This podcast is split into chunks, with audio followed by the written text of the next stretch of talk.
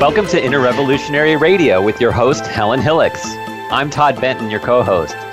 Today's topic work, housework, money, and fun. The invisible connection that keeps us down. An interview with Beth Green. In 1950, guest Beth Green heard a popular song Lucky, lucky, lucky me. I'm a lucky son of a gun. I work eight hours, I sleep eight hours, and I have eight hours of fun. You want to sing it, Beth? lucky, lucky, lucky me. I'm a lucky son of a gun. I work eight hours, I sleep eight hours, I have eight hours of fun. cool, thank you, because I had no idea what it sounded yeah. like. This, this is for great. real. I that mean, was this great. is for real. This is a song. Yes. So yes. even as a child, Beth was baffled by those words. People worked eight hours and they certainly slept eight hours, but they definitely didn't have eight hours for fun. Who does?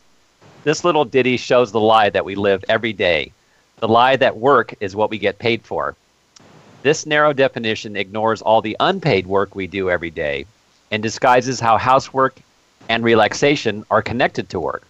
Aren't we either getting ourselves ready for work, recovering from work, helping others function at work, avoiding work, or raising the next generation of workers? I like the avoiding work part. yeah.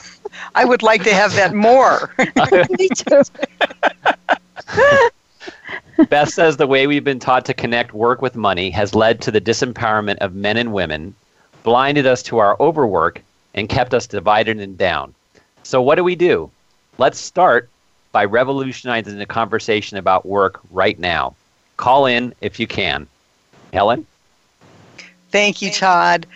I can't wait to get into this conversation. I do have a couple of very short news articles. Um, one of them is from uh, Erica, I believe, a listener who sent it to us. It's in a media outlet called Think Progress. And the title is Kentucky Coal Company announces plans to build the state's largest solar farm. And I'm not going to go into the details. It, you know, it's really, it's not as good as it sounds. Oh.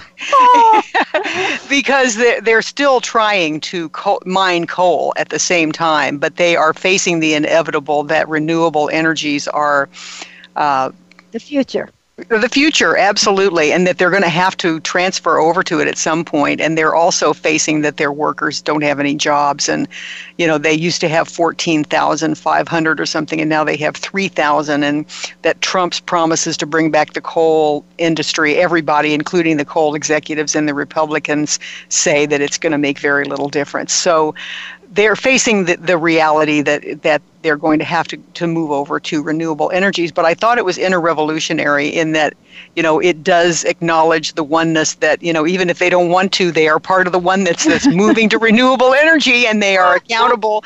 They're accountable to try to, to um, help their workers and they're doing what's for the highest good of all in that one way. And I wanted to say that I think it relates so much to what you're going to talk about today and about an upcoming event that we have in the innerrevolution.org, uh, which is No More Divide and Conquer. And I want to weave that in because I think that there, there are a lot of things that you're going to say today that are going to prepare us for that event on May 6th. And it is a three hour event called No More Divide and Conquer Let's Tell the Real Story. And I, I'll tell a little bit more about it later. But I to me, this even this coal industry article is about that. You know, it's about the money. Mm-hmm. And, you know, they're facing the reality that it's about the money and they can't do it the old way. And I know you're going to be talking a lot more about that. So that's all I want to say about that article. And then there was one uh, about that in EcoWatch that says scientists say only 10 years left to save the planet. And it also is, is uh, you know, it's an alarming article, but it does definitely call us to accountability, and the, the whole oneness, accountability, and mutual support principles are woven all the way through it, in that you cannot get away from climate change. I don't care who you are, that you are in the oneness, and we are all accountable. and if we don't get our heads out of you know where and you know put them where the sun shines, we're all going to go down if we don't do something drastic in 10 years. So the, yeah. the good news is that they're talking about there are lots of places where they are moving to 100% renewable energy and that people are waking up and they have a lot of recommendations that they said would be a big push, but that it actually could happen, that it would keep it down to 1.5 uh, raise, rise in temperature, 1.5 Celsius rise in temperature and uh, that's you know that's what we need to have. So I thought that was uh, also a a hopeful article. And then one more that Todd actually sent in from Fast Company that's talking about is your money in a bank that's doing something good with it. And I'm not going to go into the specifics, but there are big differences in banks. And I'm going to certainly look into that um, as I go along here that there are federally certified community development financial institutions, which are CDFIs, institutions that specialize in providing capital and basic financial services to historically marginalized communities. And I want to look look that up because I, I really feel like again this is interrevolutionary. We've got to think about everybody. Mm-hmm. Stop There's, thinking about only the rich people. Todd, there's a there's a bank out of Oakland called Beneficial Bank, and they're one of the I think three banks that was identified in the article that are B corporations, which is you know stands for triple bottom line: people, profit, and planet. And um, Christine and I are looking into that. Um, we, we you know we they have even though they're based in Oakland and they don't have uh, branches everywhere, they have mobile banking and they have ATMs where you can make deposits. So we're going for it. Well, I'm, I'm interested to hear how that goes because I, I really believe in that concept again, if we're in the oneness. So, I want to shift out of the news. I, I thought those articles were interesting, and they are yeah, a lot great. a lot about the economy and you know how renewable energies are growing. I think it said 12.5 times faster than the economy is growing. Mm. So again, it's about the economy.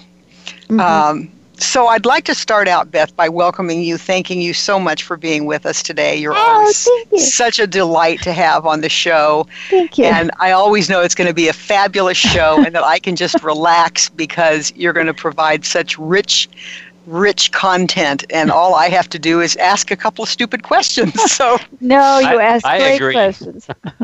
oh, thank you. thank you, Todd. I, I love being your guest. I don't Not know if I've stupid questions. No, I wasn't agreeing about that. no, I, I don't know if I've ever been a guest for the to the two of you before. Well, sure. Every time we're on, Todd it's always been. I really. I don't. Re, I don't remember Todd co-hosting the other shows, but you see, that shows you that my memory is aging. Well, and that you don't need much of a mind to be able to intuit the brilliant things you say. So we don't even have to rely on that. We don't. Thank God. You know, exactly. Thank God. Exactly. Thank God we don't have yeah. to have a memory. But what I would like you to do, Beth, is to talk a little bit to start with about how you came to the perspectives that you have about work and money and you know all the things that you said uh, when you were describing what the show is going to be about. I, I'm fascinated to have the audience hear about that because I know it started a long time ago. Mm-hmm. Well, um, you know, when I was younger, uh, and that's, I mean, just about everybody is younger than I am except those who are. I mean, but when, when I was younger, um, I, I was a socialist, uh, meaning I was really for the you know against income inequality power inequality it's really a, a, true egalitarian democratic perspective which was what i was hoping for. And that's not like the soviet union or china or any of that. So um, i studied marx and marx was just like he's so brilliant. And what he described, he had a different idea of what the value of a thing was. See, we have a tendency to think about something in terms of its price. Oh, what is its value? Oh, that's worth $25. That's worth $25,000. Of course, the irony is that the thing that's worth $25 might actually be worth a lot more than the thing that's that you have to pay $25,000 for, right? That is such an unbelievable point you're making right there. Such an unbelievable point. I mean, I was telling you before you went on about th- that I was hiking before this this radio show, yeah. and that is priceless to me. My access yeah. to nature, and I know it is to you, Beth. Yeah. I know it is to you. I mean, you know, and and it's just free walking out the door, and yet it is priceless. So I love that point already. Oh, thank you. So what we're what we see is what when Marx talked about value, he called value um, essentially, this is the story how much labor it took in order to create it. This is what gives something its value in terms of labor power. So, for example, a diamond, why is it worth 80 gazillion dollars? Well, a diamond is worth 80 gazillion dollars. And I'm sort of paraphrasing Marx and sort of extrapolating and trying to make it all very down to earth. You know, it's worth 80 gazillion dollars because it takes so much to get it out of the earth if the diamonds were falling off the trees, they, they would have no value, right? Everybody right. would go out and they'd be collecting right. diamonds. It right. would be like sand, right? Exactly, exactly. So, but it takes 80 gazillion dollars to get those diamonds and the blood of so many, you know, people who die in the mines, and then the transportation and you know, what does it take to get it from point A to point B? And if you think about all the labor that goes into that, that's what Marx was talking about as the value of something. So if you think about life that way, everything is sort of turned upside down because the price and the value are not necessarily commensurate. But it is true that you can charge a higher price for something that you can't just go out yourself and go dig out under the, you know, in your garden. Go out and pick up a diamond somewhere.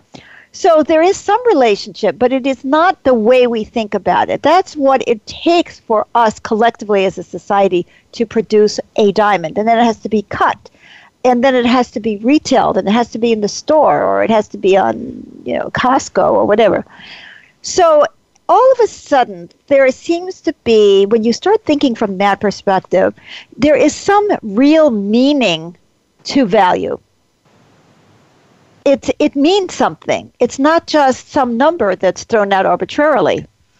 And that ultimately, if it is very easy to mine diamonds, for example, and the price is super high, then everybody's going to run out and start mining diamonds and then the price is going to fall because the real value of it is still what it takes to produce it. You see what I mean?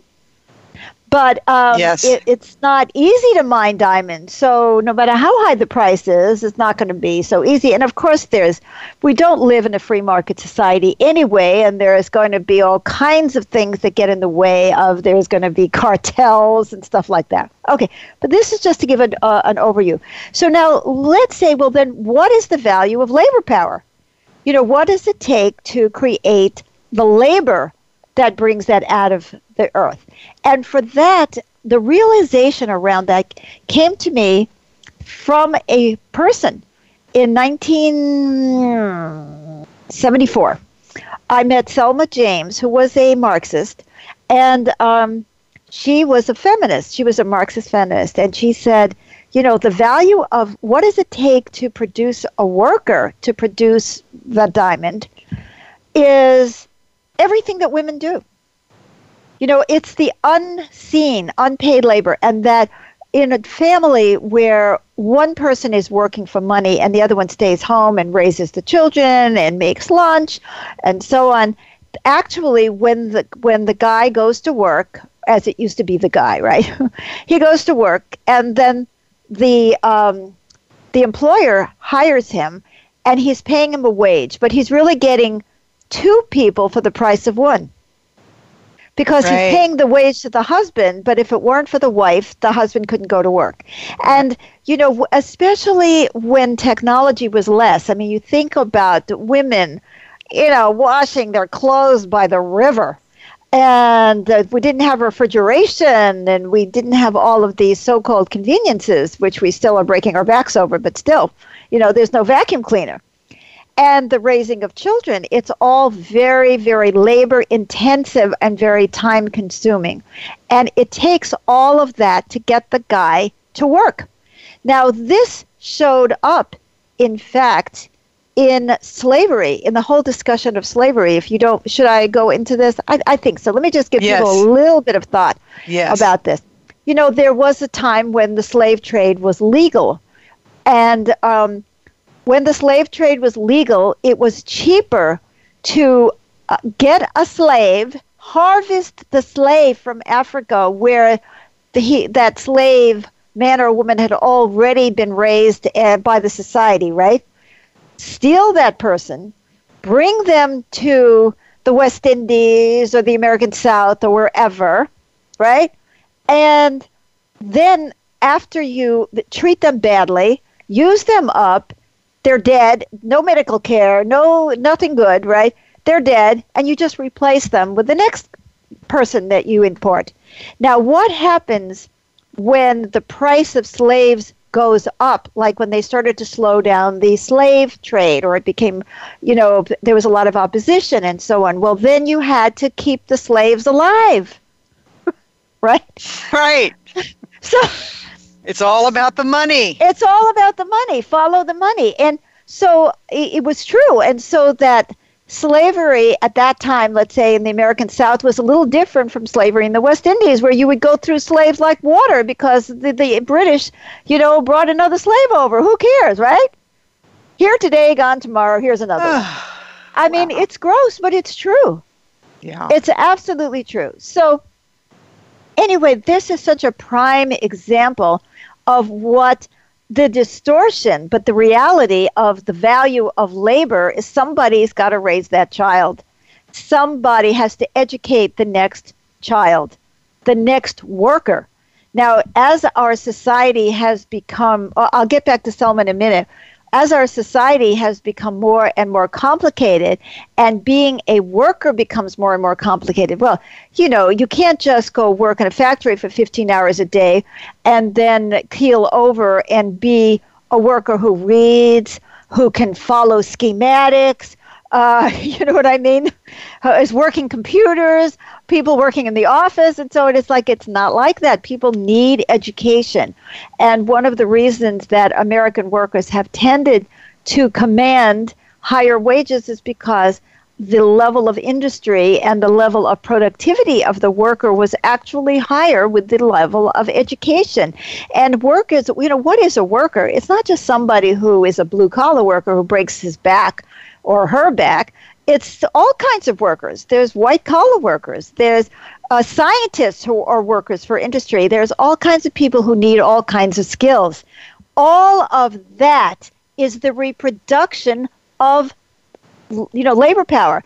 And Selma said women do most of this work, and because it's done for free, what's the result of that? Number one, the husband has to keep his job. And this is why I said that the husband is also enslaved. Men and women have been enslaved by this system. Because if he loses his job, if he goes on strike, what's going to happen? You know, the whole family is going to starve. But if both people had wages, had money, we were doing the wages for housework campaign because we were trying to do two things. We were trying to make people aware of the fact that housework is work and literally work. It's the work that goes into creating the laborer to go to work every day or the next generation of laborers. And of course, women have a tendency to have to do that and reproduce themselves every day. See, it's about reproduction, right? And so we were trying to point out that this is all work and it all comes out in the profit of the guy who owns the factory. Can you say uh, can you say a little bit more about the reproduction aspect? I, yeah. So the word for it, let me just make the second point though, and then I will definitely come back to that. And if I don't, you know it's my brain and you'll remind me, right? That there were two points. One is to to show what work really is, that, that housework is work. And the other thing we were trying to do is to give women power because if the woman is working to support the man to go to work, and he has all the income in his name coming to him, he thinks he's King Tut, and he can get rid of that wife, right? Turn her in for another one. Uh, so the right. women, the women did not have any power because we didn't have our own money. We couldn't say, "I don't like my husband. I'm going to leave." You know, it's like, what am I going to do? How many people have you seen, Helen, as a counselor, who had several children and were afraid to say anything to an abusive father because if without him, she would starve? Of course, mm-hmm. that has been changing over the years as women are working two jobs now inside right. the home and outside the home. And that, of course, has revolutionized a lot. But we are still seeing the results of the powerlessness of women based on the fact that women did not have control of their own money. And it's not just the women who you know were working in the home not getting money. I mean as you know it wasn't that long ago that a married woman didn't even own the clothes on her back. So the whole legal system everything was there to disempower women. But in fact it disempowered men because it made them slaves to their bosses now, so when you think about reproduction, most people think of reproduction as, uh, yeah, we do it, we get it on, and uh, we get pregnant, and then we have the baby. Well, that's nothing compared to the next 18 years of hard labor, of keeping that baby alive, yeah. and educating that baby. I mean, today people are worrying about their baby's retirement fund you know what I mean? It's not college yes. education. What mm-hmm. you know? What are they going to do? And so the reproduction, reproduction is way beyond the way we see it. It's the working class and the capitalist class, the you know the owners, the workers, all of the the people, the salesmen, the shopkeepers, everybody in the system has to be reproduced.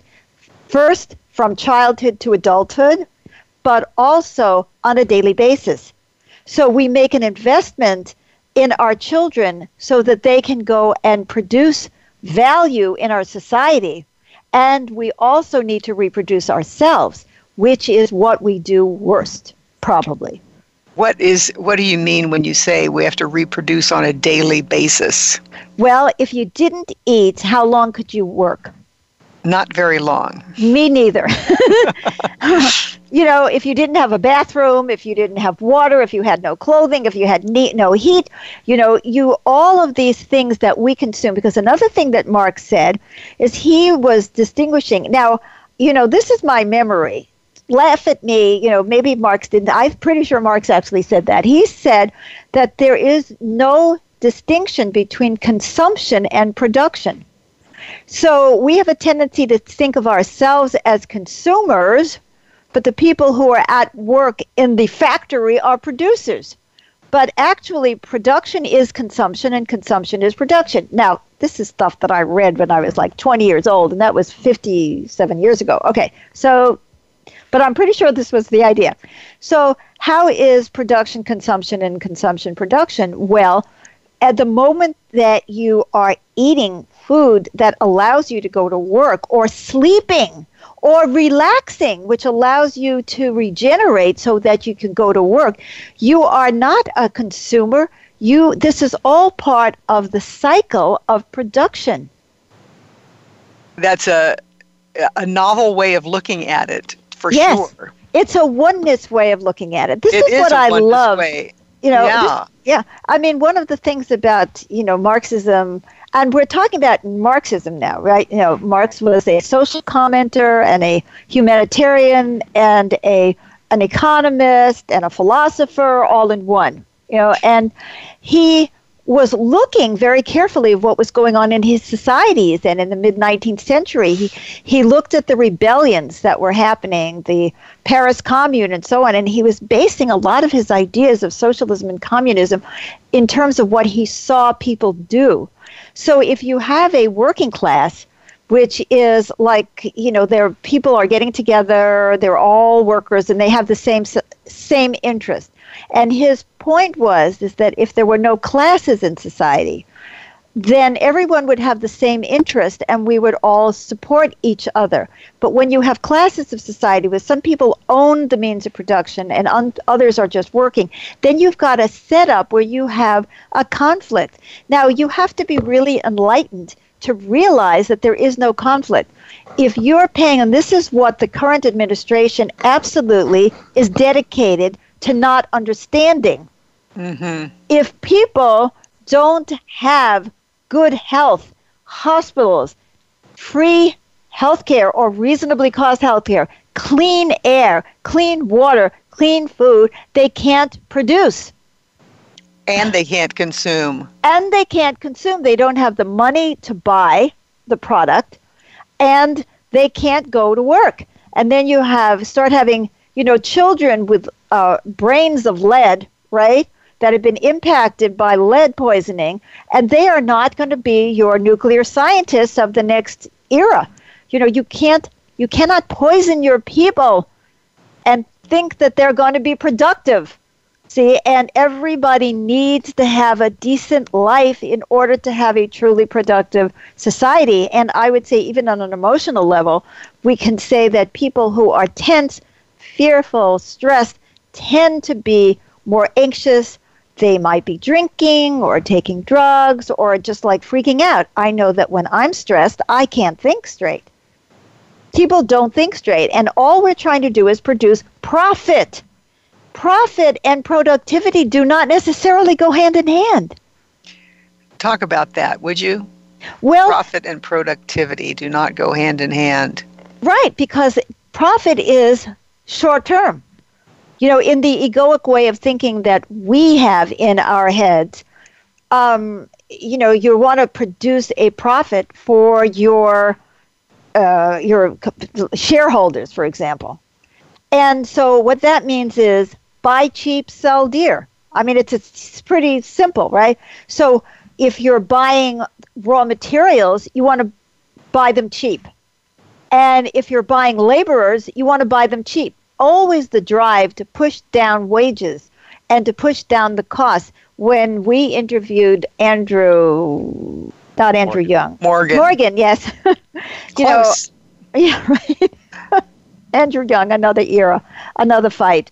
Um, That's right. Right. It's something I won't even try. SCLC.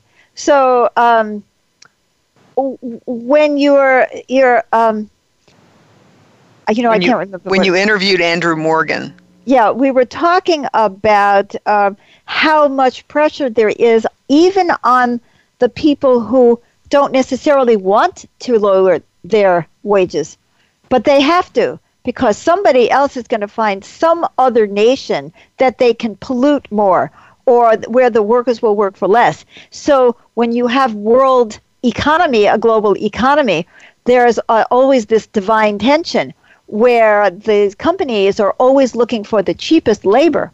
At the same time, they need skilled cheapest labor. And then they need healthy laborers. So so let's say they go in and they pollute the rivers in India. Well, they can go to Cambodia. They don't have to reproduce the river, but you see everything needs to be reproduced. Housework is the essence of reality. I mean, that's what life is all about. It's about our rivers need to be reproduced, our fields need to be reproduced. Uh, you know, our food is not just, oh, yeah, let's go in there and grab all the wheat we can today and leave the, the land fallow and dead. You know, dump pesticides for the quick fix, and then you have soil that can't support life. Right. And then they move on to some other, like just like you said, those to some yeah. other plot of land, and then that farmer drinks pesticide to kill himself because he's there's no future. Right. Right. And so it's all about life is reproduction. We tend to think of it as the next generation, but in fact, it is in the now if we don't get enough rest, if we don't have any relaxation, if we don't have love, which we desperately need, if we don't have all the things of life that keep us being the workers that we are, we will not be able to function. And so the power of the American worker in the past was that the American worker was educated and was skilled and had was well reproduced. And you cannot substitute slaves for that. Slaves who have no even relationship to it. And one of the sad things that has happened of course is because of industrialization. People have become more and more alienated. This is another thing that marx talked about. I had no idea i was going to talk about marx today. Did you? Me neither okay so you know this is another thing that you know, that marx was talking about. He was talking about workers becoming alienated from the product of their labor and how meaningless life becomes. How when you were a shoemaker you, you made a shoe you you had a sense of what you had done. You know you put your love and your life into it and maybe you even knew your customer. But when you're on an assembly line and all you're doing is turning a screw you right. have no relationship you don't even know what you're making you don't care you don't have that right. sense of pride uh, it's kind of like renting a life instead of owning one yes so you see what i'm saying about and and yet did you learn any of this? I didn't. In school? No. Yeah, no. I've only I, learned it from you. right. and yet it's such common sense, isn't it? Yep. So I mean, uh, it's so appalling the the terrible way that our society has vilified Marx and yes. socialism and you know a, a, lot of other countries have not i mean a lot of the european countries have so much socialism as part of their culture yeah. and everybody appreciates it and they're and they're so much happier yeah. And yet we have been taught to vilify marx and socialism and communism and you know ooh they're so bad. Yeah. And yet you know it's really the only way. It's it's really the only way to for everyone to have their needs met. Right. Exactly. And uh, for us to realize that we're in this thing together. And, you know, where we, where I think Selma James went beyond Marx was talking about the value of housework. And we're talking beyond Selma because we're going beyond sex, race, and class. And we're talking about how everybody in our society is chewed up yes. by the same system that the, um, the, the, the, uh, the executives they need to be reproduced too. They need somebody to make them be able to get it get up the next morning and go face another 14 hour day of stress and competition. You know, we're we're in a death society. I you know, it's so clear like you were talking about the connection with nature, Helen. We don't even value we we don't value anything. We we don't value the air we breathe until it kills us. Yeah. Because everything is monetized. Everything in our capitalist society is just without um, any value if there's no money attached. You know, one of the things we've talked about before is how we don't go and take the jobs and go for the careers that we really should because they're insecure financially or they don't make money or they don't have status. I mean, how many people uh, go get an, a college education in order to clean houses? Everybody's right. idea is that you're going to do this in order to escape cleaning houses. Yeah, and how many of those kids recently you know, during the recession, you know, did end up cleaning houses because their college education was worth nothing. That's right. That's right. And I see it when in young people, they're worrying about what they're going to major in because they're worrying about their careers and they're 13 years old. You know, they're not even trying to get educated. And education is part of our reproduction of our own civilization. So we don't get it even when we feel the need for, oh, I've got to take a break, I've got to go on vacation, right? So you're going to work your ass off all year long, and then you're going to take off two weeks. You know, in Europe, there are many people, many nations where people have many weeks off because you can't reproduce, but you see, our working class was really, um, to some degree, disempowered during the McCarthy era when they went after the communists. They were really going after the unions. They were really Right. going after the workers. Now, Right. I'm not for this continuing battle between the workers and the owners, and I mean, I'm not for that either. You know, I'm I'm in this f- in, with the attitude of we're all in this together. We all need to be reproduced. We all need what nurtures and regenerates us.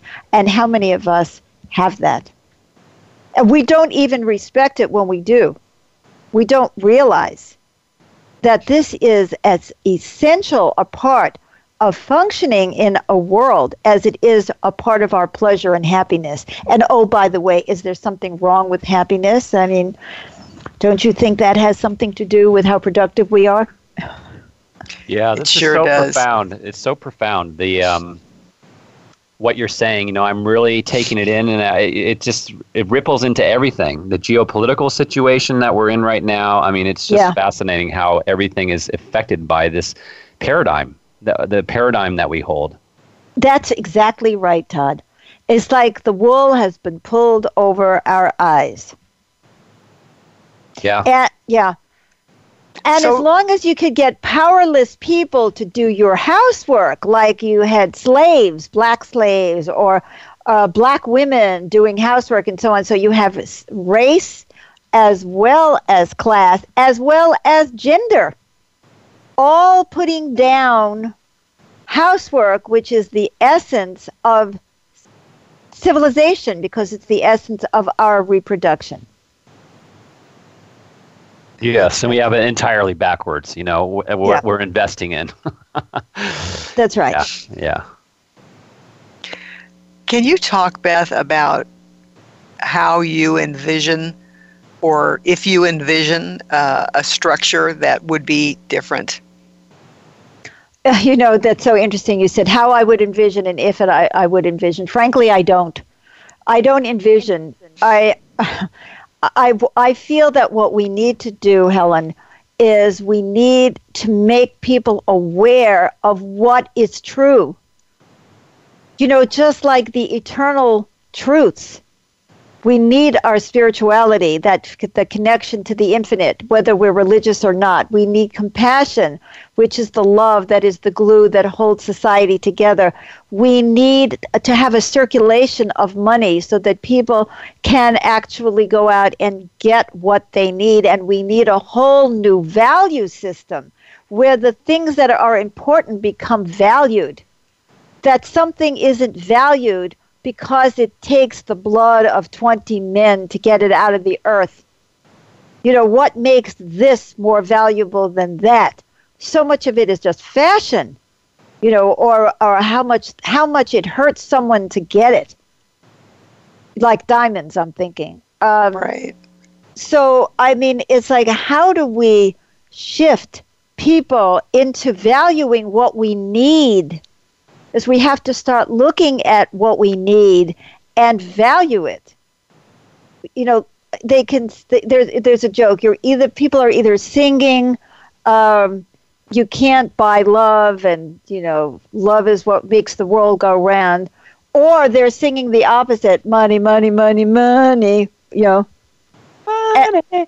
Right. And that what we don't have is that recognition that it is love that nurtures us so that we can work to get the money so we can get the things that we need that nurture us if we ever did. I mean, we would stand up in droves. If if we woke up to this, we would stand up in droves and say, let's stop producing things that have no value. Let's stop with this planned obsolescence Right. you know, we have, in addition to this going on, we've had a simultaneous automation of um, our economy. So we have people still, you know, breaking their backs in the fields, and at the same time, we have machines that can produce things in, you know, 20 seconds that used to take, you know, a, a month to make. And why aren't we wealthy? See, the whole world could be wealthy because we have the capacity to produce things at such a fast speed. But we can't have that because we have to have a class society where somebody has more money than somebody else. you know I mean? So that we know, you know, so that we're important, so that the ego could be happy. So we can, uh, you know, we can have a hierarchy and we could be on the top of it. Right. And right. yet the and yet the countries where there is less classification of people eh, they are happier and we we exactly we, we just don't seem to get it, it you we know don't. the countries that are talking sweden and denmark i think are are talking about having a universal yeah. income and you know you know the idea that if everybody had a universal income the studies have shown they would not be slackers Right. They would actually, it's exactly what you're saying. You know, they would actually feel loved and nurtured and able to reproduce themselves and be more effective and more productive. That's right. And our country is going in the opposite direction because you have a president and a party which is absolutely determined to keep all the resources going to the top. No matter what they tell us, we know that that's what's going on. And they they have got themselves maybe some of them sincerely believe that trickle down economics works, but I've never seen it. And I lived through Ronald Reagan, and I did not see anything that looked like the value of trickle down economics. And then we saw George Bush and his many tax breaks for the rich, which ended up in, you know, creating nothing but economic havoc. It is the wrong perspective. It's all wrong, but we do not value ourselves, our hearts, our souls and we don't value one another's souls and hearts and selves.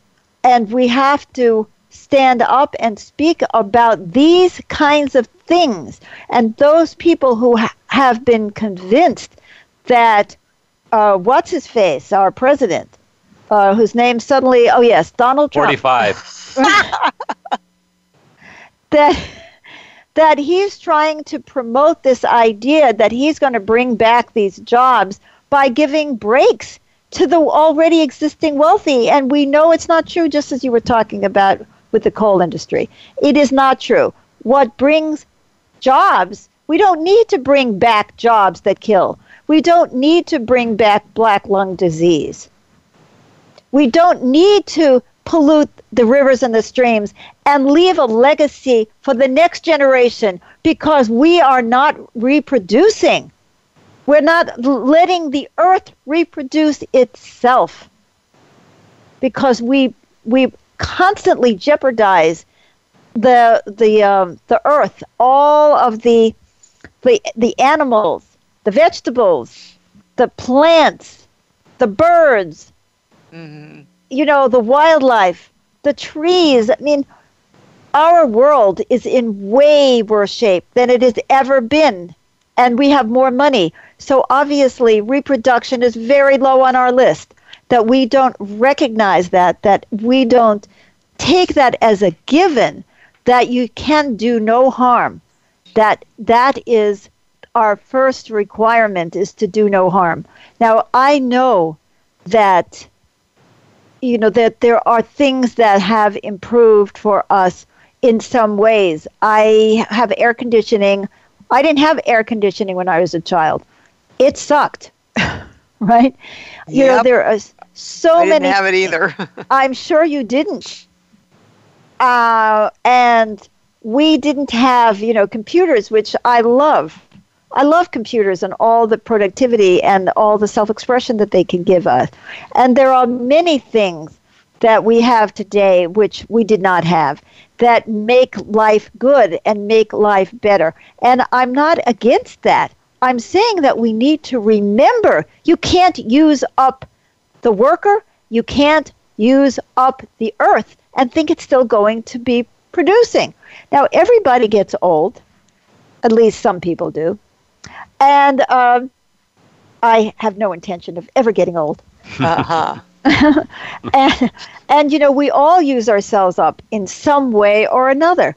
You know, if you're not breaking your back laying bricks, you're breaking your eyeballs looking at a computer screen, or your back is hurting because you're too sedentary. You right. know, every way that life uh, gets easier physically, it also Uh, you know, everything comes with a price. Everything. But that's natural. I don't mind some wear and tear.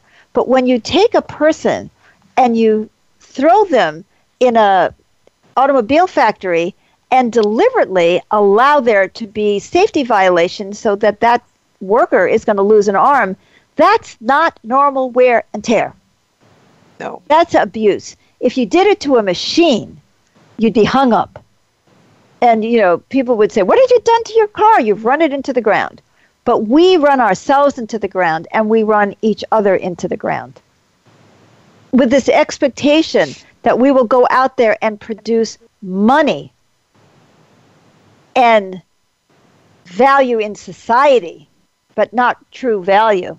Right. It's kind of a it's a false value of status and um, s- something that is you know fake. Absolutely. Like yeah. who needs ten different dresses that look exactly the same? But you know. I'm thinking of a woman I knew who had a walk-in closet that she must have had a hundred T-shirts, you know, uh, mostly black and white. And I, I remember looking at that, thinking, "What?" yeah, I mean, it's certainly not about need. No, the, that's the as- fa- that's right. The fast fashion thing was what I was going to talk about, but I completely got blocked on it. It's yes. like we buy things that have that are not made well, that are not meant to last, that pollute the environment and hurt the workers. That's not reproduction, guys. That's not yeah. food and clothing and love and education and all the things we really need, and opportunities and exploration and intelligent conversation and honesty. I've got you know, a question. If we went toward a universal basic income, I, I'm thinking about this. You know, it seems like a great step, or but if we didn't change the paradigm, I don't know how much of a difference that would make. I think that's a very good point, Todd. That's why I'm not out advocating for this, that, or the other thing. I'm advocating for a shift in our consciousness so yeah. that we can experiment with different things and see how they are. You know, when you're, uh, Selma said something or I said it. I don't remember. I was disabled then when I when I met her, and we were. I was in the the Wages for House Work campaign as the West Coast coordinator for four years, and uh, we were looking at what is the value of the disabled. You know, what what work do the disabled do in our world? Because we have our world now divided between workers and non-workers, right? And if you're not a worker, like if you're just raising children, you're a slug uh, and and women who are reproducing children for the next generation are treated, you know, like you know, well, welfare is like the worst thing you can be on, right? And um, you know, I was looking at the issue of disability myself, and uh, as well, having been disabled then, and it was that one of the values that we had uh, to the rest of the world, and I could just feel the pain of this, is we were the whip that kept everybody working you know the the the money for disability was so low that nobody ever wanted to be disabled. And so people would rather drug themselves so that they can continue working to make a living than ev- having to end up on disability and being that poor. Ah, uh, wow. So we were like the threat. This could happen to you. I mean, there's still a lot of that around. Oh, yes. Absolutely. Oh, yeah, that has not changed. No. You were talking a minute ago about, you know, that we need to explore, we need to have the freedom to explore different ways of, and I love that about you, that you're not advocating, you know, that we have to have a universal basic income or we have to have this or we have to have that. It's so much more about exploring, you know, what what might work and yes. It has to be based on consciousness and it has to be based on the three principles of the inner revolution. It has to be based on oneness the needs of everyone and accountability that we've got to take everyone's needs into consideration, including the earth and the animals and the plants, as you were saying. Yeah. And we have to have mutual support of, you know, support supporting the whole so that the whole can support us. Mm-hmm. And, you know, we don't know what that might look like really. I mean, people have different ideas, but I, I love the fact that you don't espouse one particular solution because who knows? Yes. Who knows what we could come up with if everybody were work, working with those three principles? Uh, yes, yes, and if if we could just change people's view of work, housework, and fun, and realize that they are one. that say, say more. well, work, housework, and fun. They're all part of the reproduction of, of the human species. As we've been talking about this whole time, going out and producing an item of clothing and going home and eating dinner and relaxing and you know f- feeling fulfilled as a human being all of these reproduce us as workers they reproduce our world so Right. they are really one so yes, there's a quality. Uh, I, what I'm hearing is there's a quality to our to our lived experience where we bring so much more to everything. If all those things come together and um, support us, that we're whole, that we're that we feel good about ourselves. You know, when you're at the bottom of the totem pole, you're you're wanting to fight your way to the top, or you're accepting that p- position that you're in. You're not in a state of like of joy and well-being. no Right. No, absolutely, absolutely not. And I mean, it's really just right down to it. As I said, if you didn't eat, you couldn't go to work. So if you didn't eat, you could couldn't go to work. If you didn't sleep, you couldn't go to work. If you didn't relax, you'd freak, you'd flip, or you would be taking cocaine to keep you awake until you break down. If you think of life as a whole instead of as as a series of distinct arenas, living life from moment to moment. You know, when I became an intuitive so many years ago, um, Helen, I think you knew me. I I talked about life that way. It's the moment by moment experience of whatever I'm doing. It's all the same. It's whether I'm, you know, uh, you know, cooking a meal. Uh, personally, I can't. Of course, we know I cannot cook a meal because I'm too sick. But you know, if I were able to cook a meal, but if I'm eating that meal, or I'm, you know, in a spiritual moment where I'm feeling uplifted and so that I still have a fight left within me, or I'm working with a client, or uh, I'm sitting and looking at the river. These are not distinct times. Life is a series of moments, all of which either reproduce us or kill us. I love that. I really love that. You've been saying for a long time that, you know, we we have to enjoy our lives to the best of our ability in every single moment. Yeah. And that, you know, it, it doesn't matter what we're doing for work, whether we're a, server in a restaurant or a house cleaner or the CEO of a company. You know, it's that moment by moment experience of our connection to ourselves, our connection to higher consciousness, our connection and relatability to other people. You know, it's that moment by moment experience, just like you said. Either we have a life that makes us feel drained and dissatisfied, and it's not about what we're doing, it's about how we're doing it. That absolutely. You know what? When I'm working and I feel connected to the people that I'm working with, I feel great. When I'm working with people and they hate me, I don't feel great. Of you know, course not. and it's it's and that produce reproduces me. It's about if you want to look at reproduction in another way, re, it's it's it's regeneration, but it's regeneration of the species.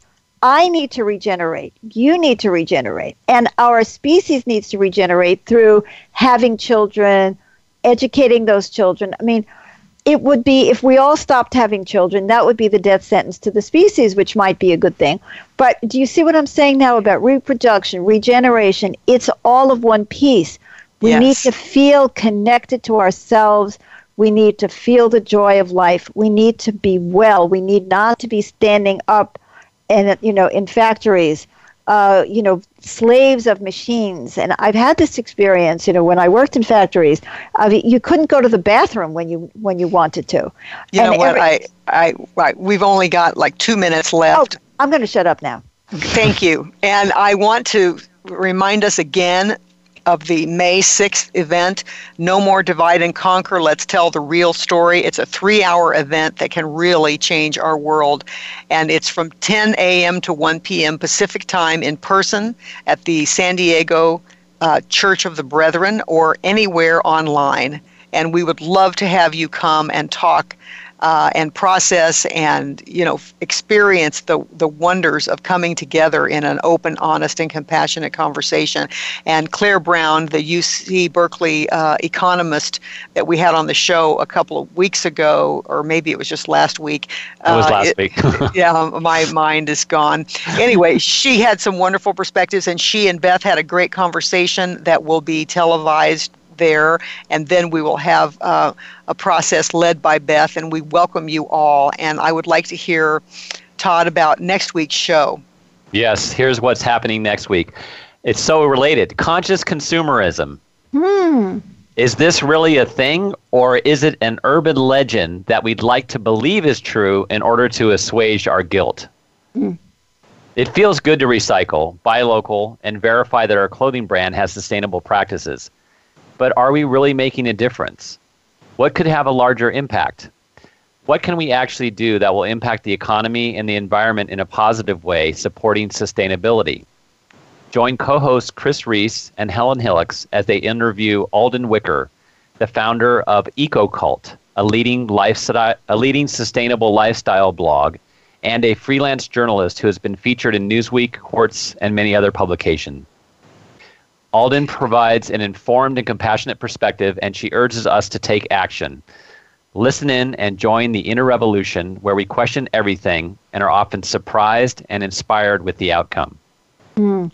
Love it. It sounds like it's going to be a great show, guys she's she's a very young, energetic, and passionate woman, and it's a, a, wonderful conversation. I can't wait for you to hear it. And Beth, thank you as always. Your insights are so so radical, even though you know, but we need it. We yes. need that radical voice, but it's so down to earth and so practical and so compassionate. And as usual, it's been just a delight having you on the show. And thank you so much for all you do for all of us.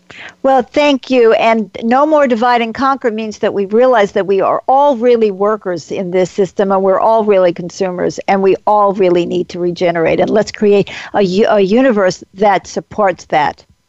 I agree. Amen. Yes. Thank you. Amen. Okay. Thank you. Thank you so thank much. You. Thank you. Thank you for joining us for this edition of Inner Revolutionary Radio with Beth Green and James Maynard. The next episode will broadcast live next Thursday at 6 p.m. Eastern Time, 3 p.m. Pacific Time on the Voice America Variety Channel. And don't forget Inner Revolutionary TV on voiceamerica.tv. Think outside the box and join us.